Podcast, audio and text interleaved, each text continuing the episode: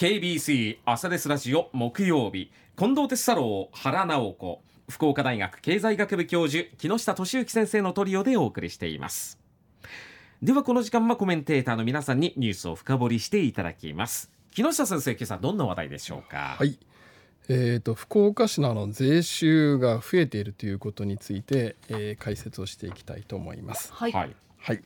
あのー、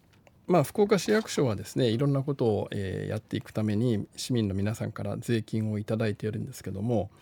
えー、いわゆる住民税ってやつですね。それから土地や建物を持ってる方にかかる固定資産税、うん。えー、それとですね意外と目立たないんですけどもあの事業をやってる方に対して都市計画税っていうのがかかってきてですね、うん、これも土地とか建物にかかってくる税金なんですね。で他にもまあ細かいことはいくつかあるんですけども主にですねその住民税とそれから固定資産税、まあ、プラス都市計画税その2つでですねまあ、大体9割以上を占めるわけですよ。うん、で他にももちろんタバコ税だとか軽自動車税だとか、うん、えー、そういう税金もあるし最近できたものは宿泊税ですね、うん、まあ、あるんですけども大きく分けると住民税と固定資産税、えー、になるわけですね。はい、でそれであの去年から、えー、っとこと去年と今年を比べると、まあ、2022年度と2023年度を比べるとえー、市役所の税収がですね約200億円増えましたと。という報道が時々なされて市役所からも、まあ、200億円も増えましたよっていうような形で、えー、説明されてですね、でそれをその成長の果実を子育て支援だとか福祉に分配しますよみたいなことを、まあ、さっき原さんもね聞いたことあるって、はい、えー、休憩の時おっしゃってましたけども、まあ、それがどうなのっていうような話を少し深掘りしたいなと思ってですね。はい、それで、えーと、まず金額がどう変わったかという話なんですけども、あのー、この2022年21年22年って結構ですねコロナの影響を受けていて、えー、実はなんか評価がね難しいところがあるので、うん、コロナの前の2019年と比較します。はい、で2019年があの税金の総額がですね3445億円。で2022年度が大体同じ3455億円、うん、で2023年度になると3656億円ということでここで初めて200億円がポーンと増えるんですね。うん、それで住民税ってどうかっていうとですねあの2019年度の住民税が1764億円でしてで2023年度のこれまだあのあの予定でしてね本当にこれだけ入ってくるかどうかは分かんないんですけども、はい、もっと増えるかもしれないんですが、えー、1767億円ということでほとんど同じなんですよ。うん、であのコロナの最中ですね実はここガクッと下がってまして2020年度とか2021年度はですね、えー、21年度は例えば1690億円ということで経済活動が低迷したんでですねガタッと下がって、まあ、ようやく今年になってその住民税の方はコロナ前に戻るっていう感じなんですね。はい、ですからまああの大きく増えてきた分っていうのがその、えー、建物がたくさん建ったということによって、えー、おそらく増えたのがあの固定資産税の方で、えーまあ、73億円増えてるんでですね。主にそっちで増やしてるなっていう感じはするんですね。うん、で問題はですねあの総額でなくてまあ私はいつも言ってることなんですけど、はい、福岡市ってあの人口増えてきてるんでですね住民1人当たりで見て税収が増えないとその新たに福祉や教育に分配することってできないんですよ。で言ってることは分かりますよね。うん、あの1人当たりで見て配分税収が増えていかないと新たに追加して支出して何かやるってことはできないんですよ今まで通りやってるだけなんでですね。で1人当たりで見るっていうデータが、えー、まあ、人口で割って作っていったんですけどもでこの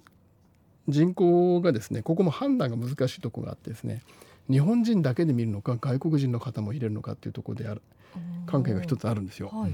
で今回計算はですね外国人も入れて住民登録をしてる人の人数で割ったらどうなのかと。うんということで比べていくとですねあの税収を全部、まあえー、としあの税金の総額ですね総額を住民外人も含んだ住民1人当たりで割っていくとコロナの前が2019年が、えー、22万2,000円ですね。で2022年が21万9,000円で2023年になると23万円ということで、えー、1万円ですねポーンと増えるんですよ。はい増えてますねええ、だからこれはあの市民1人当たりでようやくですね成長の果実を回せるっていうことがやっと2023年になってやっとできるようになったと。ということになるわけですね。はいえー、とじゃあですねあのそれが本当にいいことかどうかっていうことがこれからあのちょっと考えないといけないことがあってあの住民税っていうのはですね働く人の数が増えたりお給料が増えると、まあ、それに合わせて上がっていくので、うん。そんな問題はないんですけども、はい。固定資産税が上がったこ上がるっていうことはですね収入の増加と足取りが揃ってないと実は市民の皆さんの暮らしは厳しくなるんですね。はいそうですね。ねええ、それであの市役所のデータでですね私の手元にはあ手に入入らないものがいくつかあってその固定資産税の税金のうち土地と建物にかかるその内訳がわからないんですね。それでおそらくですね市内各地で建設される新たに建設されたマンションとかホテルとかオフィスビルそれから戸建て住宅ですね。この新しい建物の増加によってもたらされたものがほとんどじゃないかと思うんですけども、えーここがねまずよくわからないんですよ。それであの固定資産税っていうのはですねあの3年に1回土地の価格土地や建物の評価を、えーまあ、見直すんですね。で次の見直しが、えーと平成6年度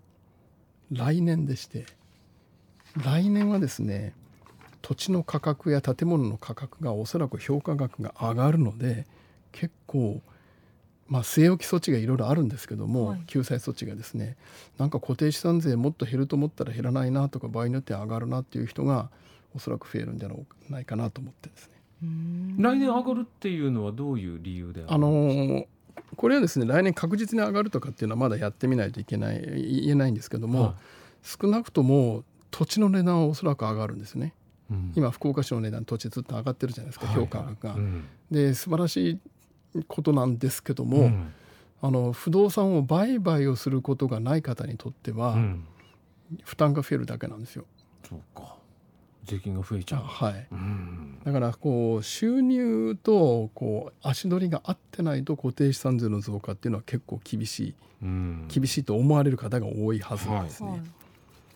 でそれからもう一つあの建物の評価っていうのはあの建物を建て直したらいくらかっていうことを、まあ、毎年計算すあの、まあ、3年ごとに計算するんですがはい。これが上がるんですよ。今建築価格ずっと上がってうるので、ん。そうするとですね思った以上に上がらない場合によっては上がっちゃうというああの下がらない場合によっては上がるということも出てくる可能性もあってですね、うん。だからこう不動産の売買だとか不動産の値上がりによって利益を得ることがないずっとこの建物を使って仕事をしている、ここから引っ越すこともないうん。ビジネスをしている方っていうのはですね固定資産の値上昇っていうのはそんなにいい話じゃない。ううんんそうですよね。はい、でこれから先の見通しなんですけども、はい。おそらく働く世代が増えてる間は住民税が増えていく。まあこれは全然問題ないんですけどもあの固定資産税の方がまあ問題が出てきていてですね問題が出るんじゃないかと私は思っていてで例えば天神ビッグバンですね。で天神ビッグバンでどれだけ固定資産税が増えたかっていうのはあの市役所に問い合わせてみたらあの計算してないということだったんですけども、うん。あのーおそらくねあこれは私の予測なんですけど、はい。かなり空き空きビル空き部屋が出るはずなんですよ。うん。あのそれはあの働く世代が増えてないっていうことと、はえー急激に床面積を増やしてしまっているんでですね、まあ供給過多になっちゃうってことですね。そうするとですね稼げてないのに税金かかってくるうん。でもし天神ビッグバンが埋まったとすると、うん。既存のビルが相当に空き家が出るんですよ。ででも空き家が出ても税金はかかるんですはい。だからその地元おそらくですね地元のビルのオーナーさんたちの負担要するに稼げてないけど税金を払う。う。っうん。ていうことになっていくんですうね。ん、それはしんどい。だから急激に税収が増えましたっていうことは、えー、と本当に手放しで喜べることではないなと私は思っていてですね。要するに稼ぐのと足並み揃えて税金が上がっていくっていううん。ことでないといけないのうん。でいおそらく今のままでいくとビルは増えたけどん。空いてるよねと。うん。で開くのが新しいビルなのか古いビルかは分かりませんけどもでも空いても税金固定資産税は確実にかかるんでですうねんでその方たちは困るだろうなとそうか。といってそれ緩和措置を取るみたいなこともなかなかできないんですか？できないですねあだからまあ本当は都市開発はですねあうんのシンガポールみたいに一つのところでうまくこう利益をみんな上げられるようになったら次のところを開発するっていうふうに順番順番にやった方がいいんですけども福岡市の場合はもう集中的にいっぺんにいろんなところを同時に手をつけてるじゃないですか。だかこ多分辛いことになるだろうなと思いますね。うんなるほどね。なんかいい方法はないもんですかね。いい方法っていうかねいいことがいうん日本にとっては大変なことなんですけど、えー南海トラフ地震対応で多分、うん、東海地方に拠点持ってるところとかがですねある程度地域に分散するという動きがこれから出る可能性があるのでそれによって空きビルが生まればですねまあハッピーエンドで終わると思います。でなんかあんまりみんな深くここまで考えないですよね。いや、まあ、税収増えたらいいよねって税収増えたら確かにいいんですけどまあ、はい一人当たりで税収の動きを見ていくということと、えー市民税が増える分にはあの収入と一体で増えていくからいいんですけども固定資産税が増える時ってですねちょっと考えないといけないですね。うんはい。という今日はちょっとあのマニアックなお話をいたしました。はい。福岡市の税収が増えていることの意味についてというお話でした。